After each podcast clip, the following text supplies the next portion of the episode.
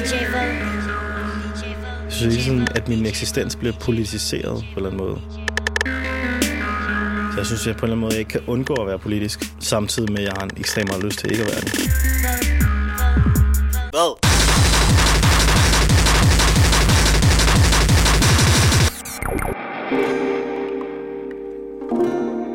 Velkommen til Lydkunst Podcast.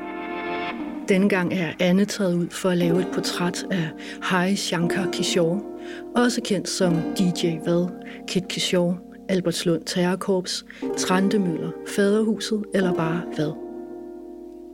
Udover at have lavet musik under de mange aliaser, er Hari Shankar Kishore også en af hovedkræfterne bag Communal Dubplate Service på Nørrebro i København. Et kommunalt finansieret studie, hvor alle kan komme og få skåret deres musik på LP. Og det er netop Communal Doublet Service og Haris musik, som lige nu udstilles på Roskilde Museum for Samtidskunst. Her er alt fra lysekroner, unika LP'er, møbler og et ministudie taget fra Nørrebro og ind på de glatbonede gulve i museet. Hør ham fortælle om det unikke kommunale studie på Nørrebro, X-rated dubplates, den store pladeskærer, om ufrivilligt at blive politiseret, og hvordan det alt sammen er med til at påvirke hans musik.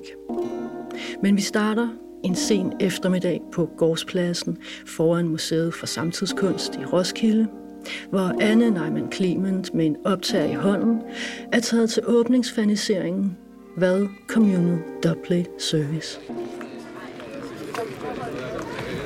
Der er allerede en del mennesker på gårdspladsen, der ankommer til Museet for Samtidskunst. Gennemsnitsalderen er væsentligt lavere, end jeg plejer at møde til faniseringer. Og her er helt sikkert også flere tatoveringer, mere farvet hår og flere piercinger. Uden for den gamle gule museumsbygning ryger det fra to åbne bålfade. Og fra en stor gryde på et campingkomfur dufter det krydret af chai. Det er chai. Lækkert. Vil du have en kop? Inden for døren hilser en ældre indisk herre på mig. Han har en kæmpe buket blomster i favnen. Det er min søn udstiller her. Er det rigtigt? Ja. Tillykke med ham. Tak skal du have. Hej, Shankar Kishores far viser det sig at være. I baren står lige linjer af sodavand fra frem og stråler rødt og grønt i eftermiddagssolen. I museumsshoppen er der run på dankortautomaten. Vads originalplade, der udkommer i dag som en del af udstillingen, går som varmt brød. Og der sælges også plakater, vadlakris og musemotter med vadmotiv. Det er sådan en lakridsblad ude. Jeg går op ad den brede trappe til første salen, hvor jeg bliver mødt af musik. Udstillingen er tæt pakket med mennesker. Vi bevæger os langsomt fremad. På væggene hænger banner og snesevis af plader fra lydstudiet Communal Doublet Service på Nørrebro, hvor Kishore holder til til daglig. Der kan man for nogle 100 kroner få skåret sin musik på plade, og museet er i dag fyldt med ting derfra. Udover pladerne er der en stor mængde mix og andet lydudstyr. Lysekronen og køleskabet har de også taget med. En af udstillingsgæsterne hiver en plade ned fra en hylde for at kigge nærmere på coveret, men ingen ser skævt til det. Det her er ikke den slags udstilling, hvor ingenting må røres, og alt står statisk gennem udstillingsperioden. Snarere det modsatte. I det tilstødende rum er der installeret en miniudgave af Doublet-studiet på Nørrebro, hvor man på bestemte dage i udstillingsperioden kan få skåret sin egen musik i samarbejde med Kishore. Jeg når lige at kigge ind bag forhænget til det sidste store mørklagte rum, hvor en video med brændende biler projekteres op på bagvæggen, før talerne begynder.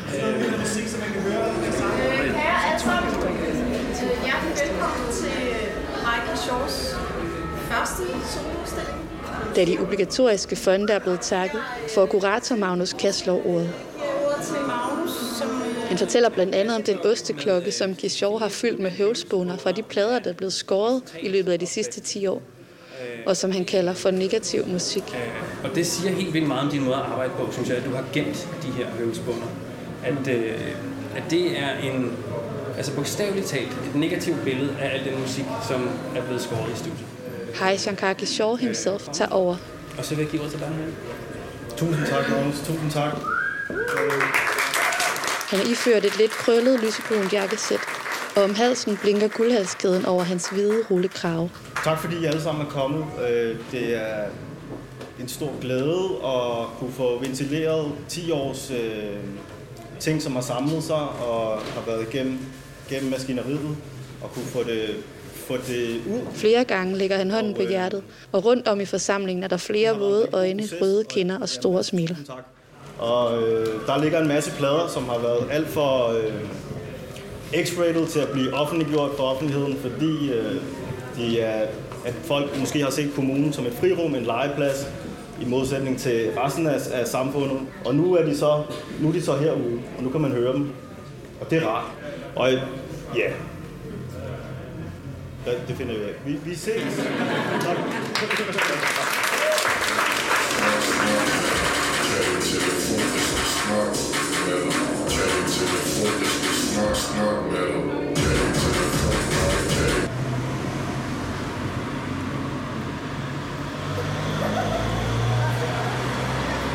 Jeg er lige ankommet til Kapelvej nummer 44 på Nørrebro. Det er sådan, sådan et stort, gammelt kulturhus. Og så på anden sal, der ligger altså den her Communal Doublet Service. Hej, hej, hey. Øh, jeg er her nu. Jeg ved ikke, om du er kommet? Ja. Det er helt fint. Skal du interviewe? Ja, ja jeg laver en øh, podcast Nå, om fedt. ham. Fedt. Jeg skal bare hente en plade, så Okay. det er altid... Har I fået lavet en plade, eller hvad? Ja, det har vi. Det er sådan en, en det, det er en bryllupsgave til nogle venner. Hej. Hej. Skal vi skære noget for jer, eller hvad? Ja. Kom indenfor, vi kan Alright. Jamen, øh, hvad, hvad havde I med? Vi har et nummer. Ja, okay. Så laver vi en hurtig snitter, og så... Præcis, med den model. Hvad hedder det? Mor? Ja, ja, ja, det må det være. Ja. ja. Hvad laver du nu? Jamen, Nu øh, laver jeg... Øh, jeg har lavet sådan en hurtig justering af, af musikken, så den fysisk set kan være... Der er plads til den på pladen, og øh, så duplikerer jeg det spor og forsinker det ene, så der er sådan kører to identiske spor ud, og det ene er lidt for skudt, så det ene bliver sendt til en, øh, en pitch computer, en moderne øh, som sidder på den der gamle maskine, som regner ud, øh, som regner rilleafstanden ud, så den får simpelthen lyden før en halv position før. Så øh, jeg gør lige øh, nogle småting klar, tænder forstærkerne, de skal lige stå og varme op i lidt tid. Så renser jeg nålen med det her lille stykke gummitræ og noget acetone. Der er lige blevet lagt sådan en lille lakplade oven på drejebænken, som roterer. er faktisk klar til at skære.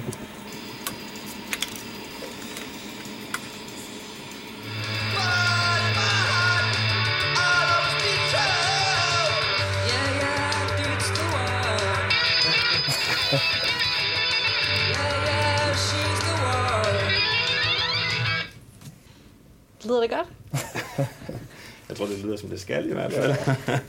Præcis.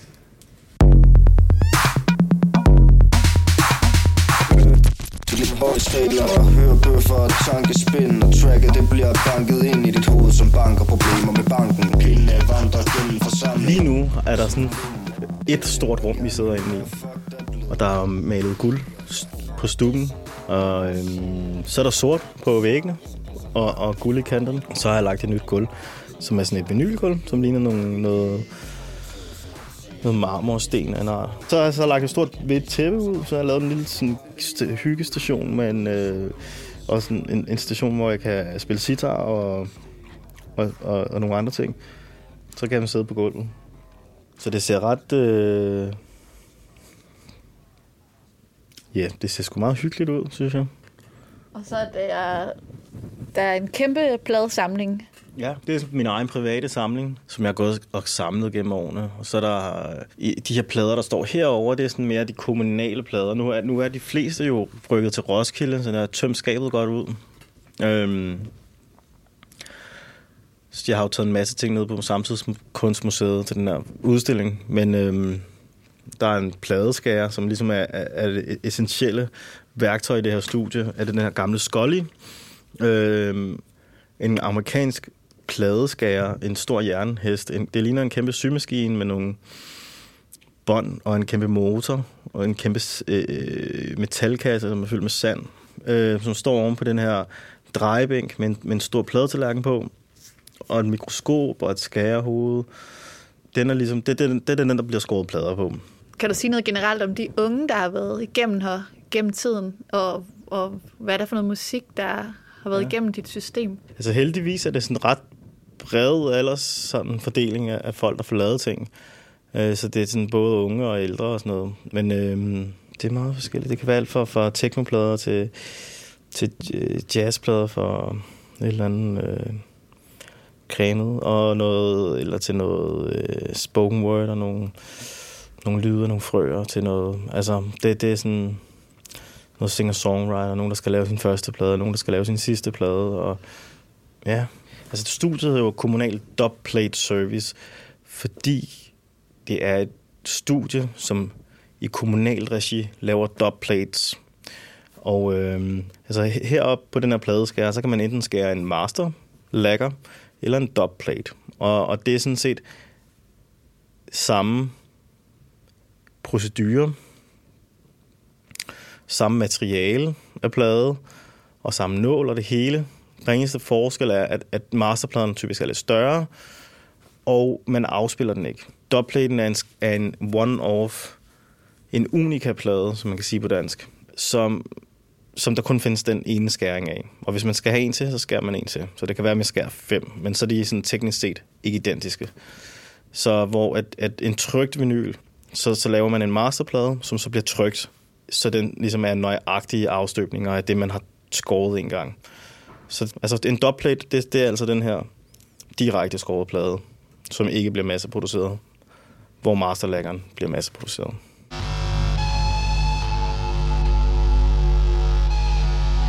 Der kommunal dubplate service er et alternativ til, til øh, en kommersiel måde at, eller en gængs måde at drive et, et, et masteringstudie på. Altså, og det ser også anderledes ud end, end, end andre europæiske øh. Så det her, det, det, her, det, her, det her hus, som vi er i, der er også et folkekøkken, som ligesom bliver drevet af unge her, og der er en masse danseskoler, der er nogle andre musikstudier, og der er nogle ting, som, som vi er en del af.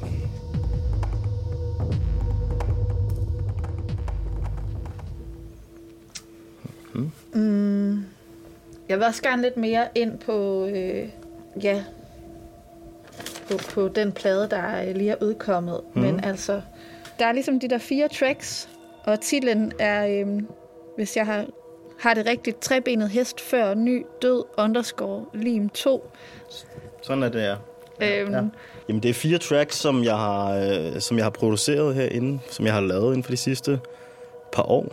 Så øhm, de passer ligesom sammen på en plade. Altså før i tiden, hvor jeg samplede utrolig mange andres plader, så, det, så har jeg ikke rigtig gjort det de sidste par år. Så det er der heller ikke. Der er ikke rigtig nogen samples, altså, der, som jeg har samlet altså, andre øh, menneskers indspillet musik. Det er ligesom noget, nogle samples, jeg selv har indspillet. Øhm, men ellers er det, så er det, nogle, øh, så er det meget maskiner. Øh, hvad for nogle maskiner? Der er noget, øh, der er nogle trommemaskiner på. Nogle af de klassiske, som jeg har modificeret, som også blandt andet er på udstillingen. Øhm, 808 og 909. Der er en sydindisk trommemaskine, som har mange af de klassiske indiske øh, rytmer, grundrytmer på. Altså så er der nogle, noget talkbox og noget vocoder, og der er noget, øh, en masse lyd, forskellige lydeffekter også, rumklangen og syngeskole. Muligvis også nogle andre instrumenter, som jeg, jeg har glemt lige nu.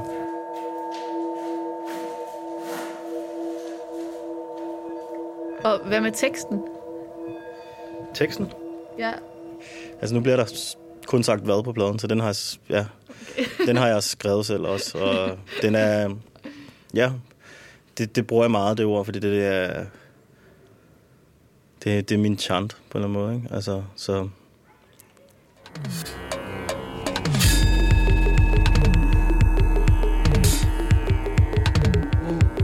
Jeg har aldrig rigtig følt mig... Øh,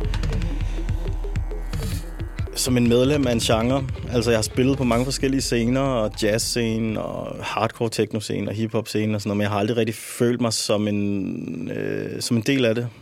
Men jeg tror lidt, jeg har fundet mig til rette nu her med, at det egentlig ikke tilhører nogen, nogen genre som sådan. Men hvis jeg spytter en plade ud, og, og der er en pladebutik, som bliver nødt til ligesom at, at lægge ned i en kasse, så må de jo gøre det. Så er det ligesom deres job. Men jeg som, altså, og heroppe i studiet er jeg ikke rigtig medlem af noget af det.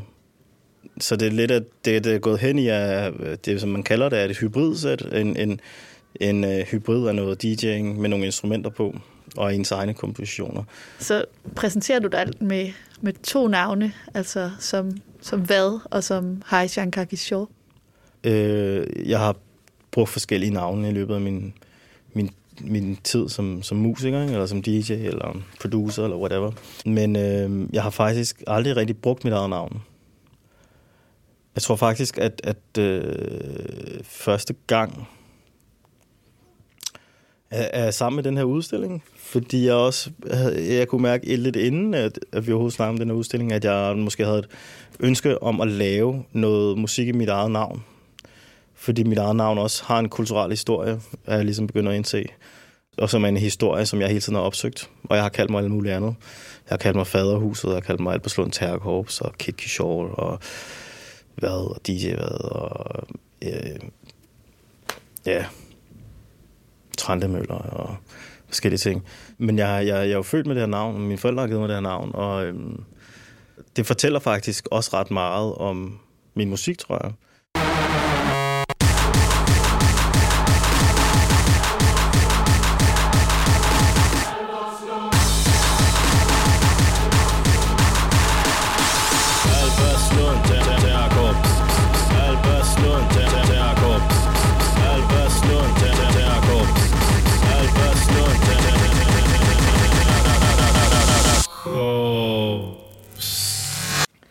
Til talen øh, til, til faniseringen, ja. der sagde du også, at der var nogle plader kommet med på udstillingen, som ellers havde været x-rated, eller oh, ja. øh, sådan utilgængelige i offentligheden. Mm. Øh, hvad er det for nogle plader, og, og hvorfor, hvorfor har de været hemmelige? Det har de, fordi de, øh, at det, er, det her studie især var en... Øh, altså der, jeg tror, der er nogen, der kommer op og så lidt som en legeplads. Fordi det er deres. Det er det, de kender. Det er det ord, de kender fra et sted, man, man har... Øh, man kan udtrykke sig. Men øh, anyway er, er der helt klart endt op i nogle, nogle spøjseplader, som lidt har været nogle klassikere. Der har i hvert fald været en stemning for nogle kunstnere eller, gennem tiden, der har indspillet herop, som har bare har, har endt med at lave en plade, som bare lyder sådan så super stødende i virkeligheden. Måske det er, fordi de har, de har hørt mine, de ting, jeg har lavet, hvis jeg tænker over lige nu. Ikke? Fordi at det, ligesom, altså, når, når der er en person i rummet, så øh, har det altid en indvirkning på. Altså hvis jeg sidder og laver noget musik lige nu, og tænder synthesizeren og sådan noget, så det du sidder her, det vil have en indvirkning på, hvordan det lyder.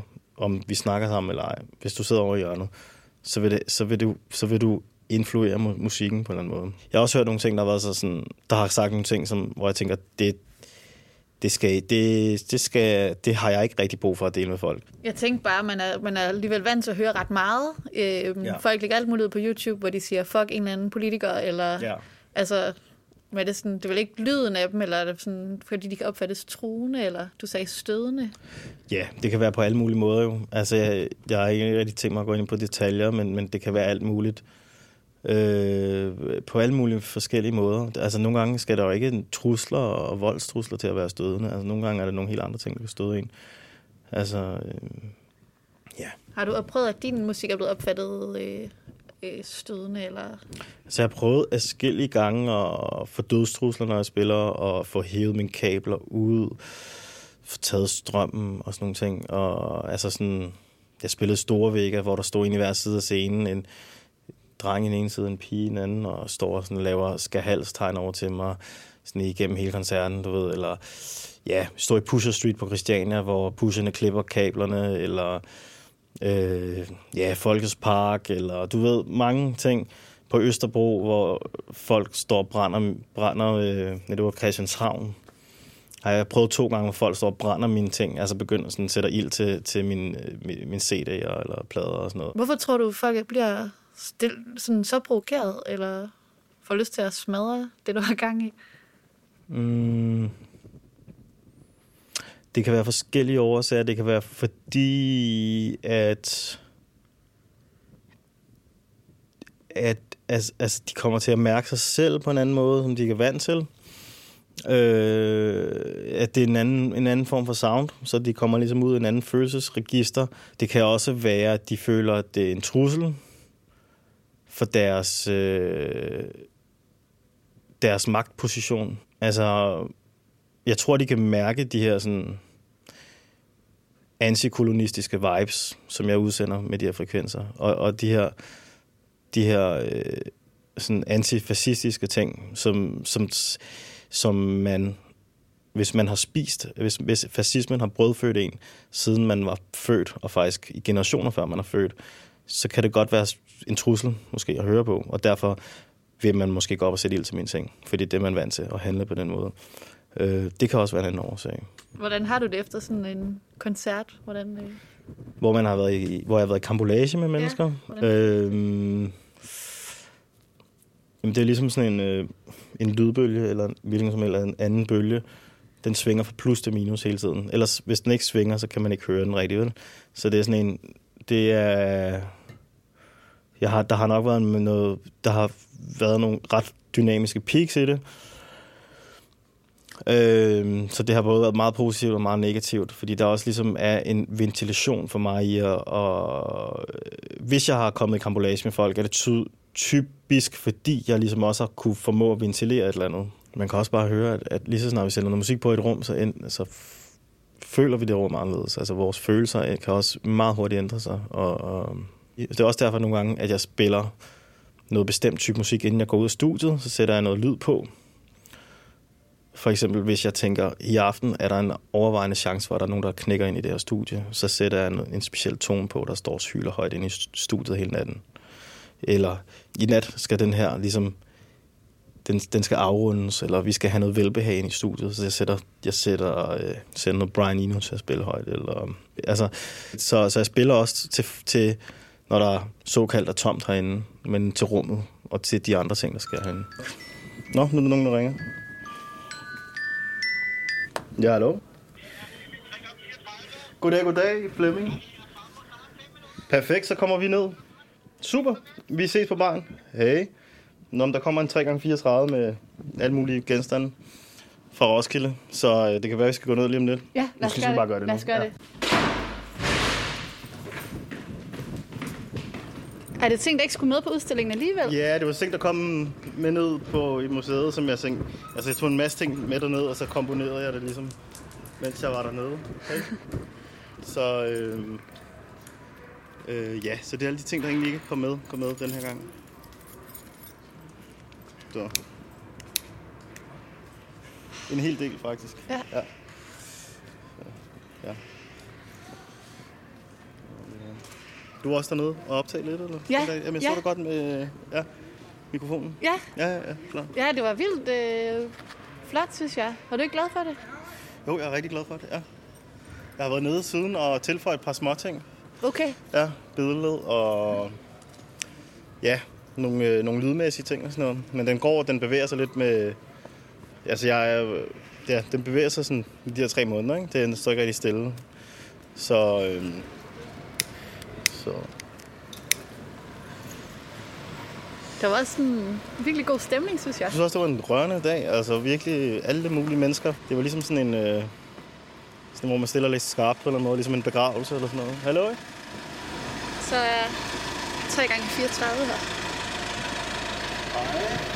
Goddag. Hey, jo, det er lige her. Kom. Ja. Don't let me come to Brooklyn, girl, and let police come around, man. I'll go and flip to the police, but then they'll ask me because of music to do this. No joke, man. This is a big thing. If he said to me it's not, I'll kill him. Altså, øhm, jeg er født og opvokset i Alberslund. Og ja, min interesse for musik startede meget tidligt. Øh, med at, også selv at spille og danse og Hvad var det for noget dans, og for noget musik? Det har været forskellige ting. Jeg, min mor hun sendte mig til ballet i Albertslund, øh, op på Albertslund busstation. Der var en, en danseskole. Jeg har nok været 5-6 år. Blev sendt til ballet der. Øh, senere hen begyndte jeg selv at tage Electric Boogie op. Det, øh, det havde også en, øh, et stor betydning for mig. Fordi jeg så nogle animationer, der af folk, som, som så surrealistiske ud. Og det var ligesom et univers, jeg gik ind i. Så begyndte det lidt at kede mig, hele den der ting, b-boy-ting, fordi de folk stod altid og dansede til de samme numre og lavede de samme moves og sådan noget. Det var egentlig ikke det, der interesserede mig. Det, var, der interesserede mig, var det nye i det. Altså det, som netop tog røven på folk.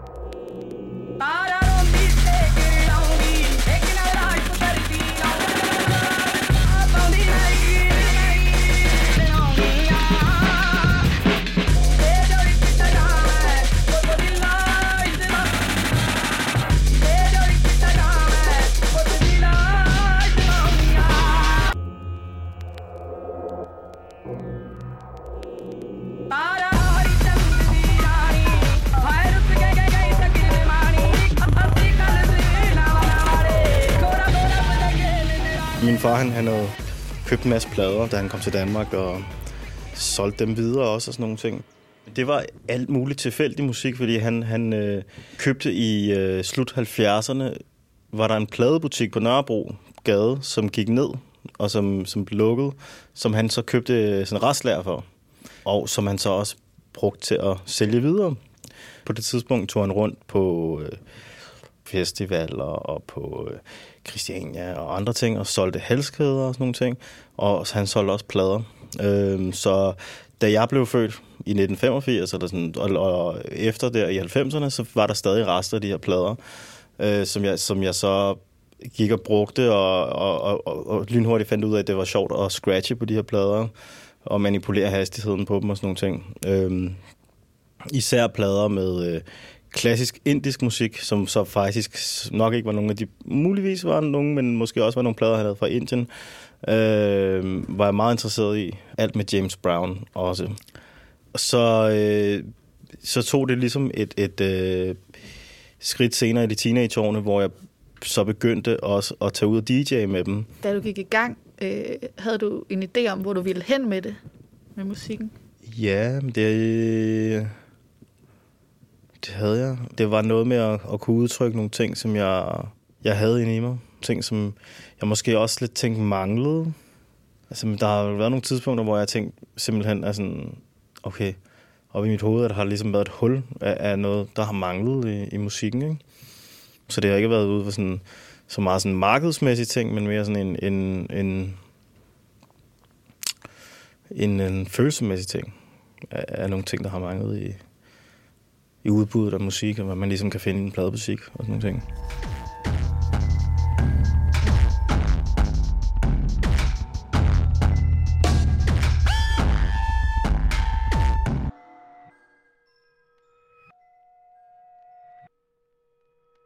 Jeg tror, jeg tror første gang, jeg spillede på en, på en klub, øhm, det var i Vestergade på et sted, der hedder Krasnapolski, hvor min ven var fast DJ, hvor han så inviterede mig ind, fordi jeg synes, jeg havde gode DJ-færdigheder. Øh, hvor at jeg så gæstede hans DJ-sæt, og hvor jeg nåede, tror jeg, stod noget at spille øh, måske fem minutter, før at ejeren kommer op og beder mig om at stoppe, fordi det her, det er indvandrermusik, og det tiltrækker udlændingen, det musik, jeg spiller. Så det, ja, han beder mig faktisk om at gå af. Øhm, så sådan nogle ting, vil jeg sige, har også inspireret min musik. Og måske også en grund til, at det lyder så aggressivt, som det gør. Det musik, jeg laver. At det lyder så, så dystert og angstfuldt. Øh, jeg har en, det har haft en kæmpe indvirkning. Det har det. Øh, selv i dag, altså for to, to måneder siden, var jeg i byen med en ung rapper, der hedder Omar. I kan se ham på YouTube og sådan noget. Prøv at søge på Omar. Øh, han havde været inde og Rapid Show i øh, Pumpehuset sammen med Marwan for Aarhus. Og så ender vi med at tage i prøver, at tage i byen, hedder det, ikke? Og øh, vi når faktisk ikke at komme ind nogen steder, fordi jeg tror, vi går i sam... Jeg tror, vi prøver at komme ind seks steder den aften. Øh, til sidst siger jeg, så lad os tage på en teknoklub. Det her sted kender jeg. Der plejer ikke at være noget. Så står vi i øh, køen, hvor dørmændene faktisk kommer op til os og beder os om at forlade køen. Fordi vi, der er ingen grund til, at vi står der. Fordi vi kommer i en gruppe af tre-fire mennesker. Sådan nogle ting. I, øh, en, altså, jeg har DJ'et i København i 15 år og været og bidraget til nattelivet, og jeg ser det stadig gang på gang på gang. Og det, det, det, har, det har haft et kæmpe imprint på, på min lyd. Den der paranoia med det der, det der fællesskab. Det er også derfor, jeg ikke er en del af nogen scene. Altså, jeg føler mig egentlig ikke hjemme på, på hverken den danske hiphop-scene, selvom jeg har spillet meget på den, eller den danske techno-scene, selvom jeg kommer meget i den, eller noget andet. Men jeg føler mig ikke hjemme i, i noget af det, sådan set.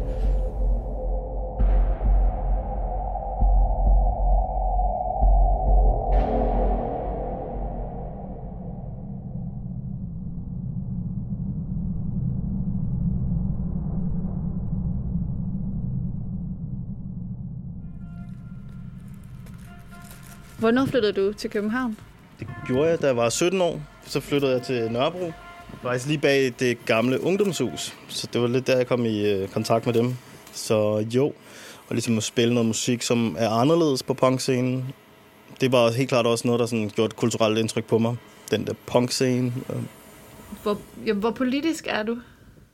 Jamen, det... Hvor politisk er jeg? Altså, jeg synes hele tiden, min... min øh... Jeg synes hele tiden, at min eksistens bliver politiseret på en eller anden måde. Så, så jeg synes hele tiden, at, at min, min følelser også bliver politiseret. Så jeg synes, at jeg på en eller anden måde jeg ikke kan undgå at være politisk. Altså, øh, samtidig med, at jeg har en ekstremt meget lyst til ikke at være det. Så er det sådan umuligt, faktisk.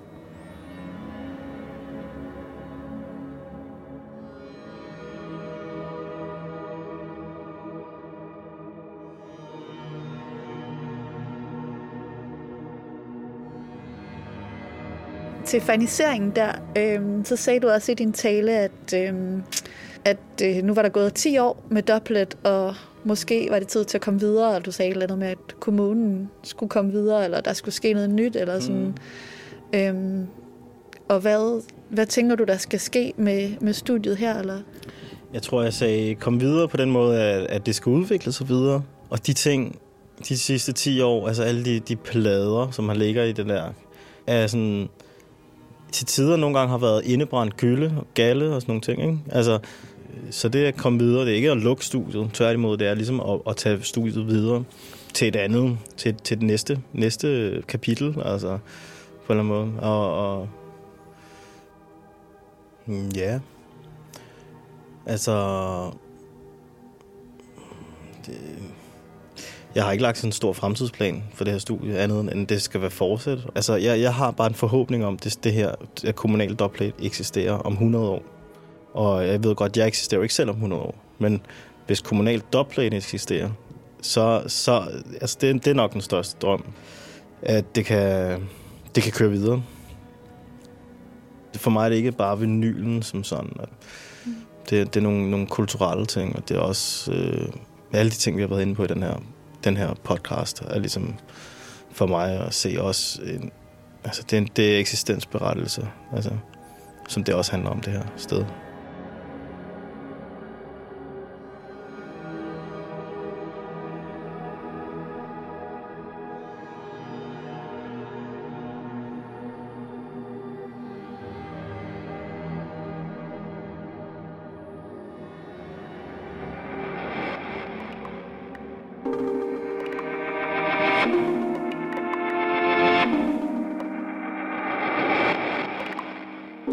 Det var alt for Lydkunst podcast nummer 40.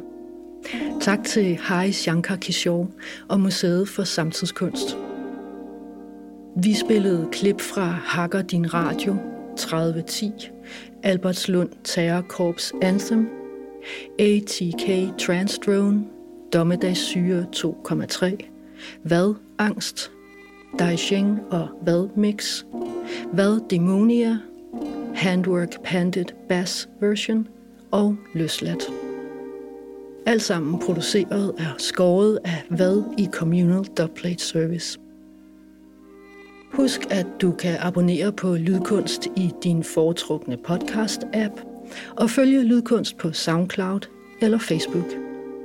Har du kommentarer eller tips, tanker, idéer eller forslag, så hører vi hjertens gerne fra dig. Mit navn er Rosa Marie Frank, og sammen med Anne Neumann Clement udgør vi Lydkunst podcast redaktionen. Masterering stod Kasper Janus Rasmussen for, og til slut en stor tak til Statens Kunstfond og Dansk Komponistforening, som støtter den her podcast. Vi lyttes ved.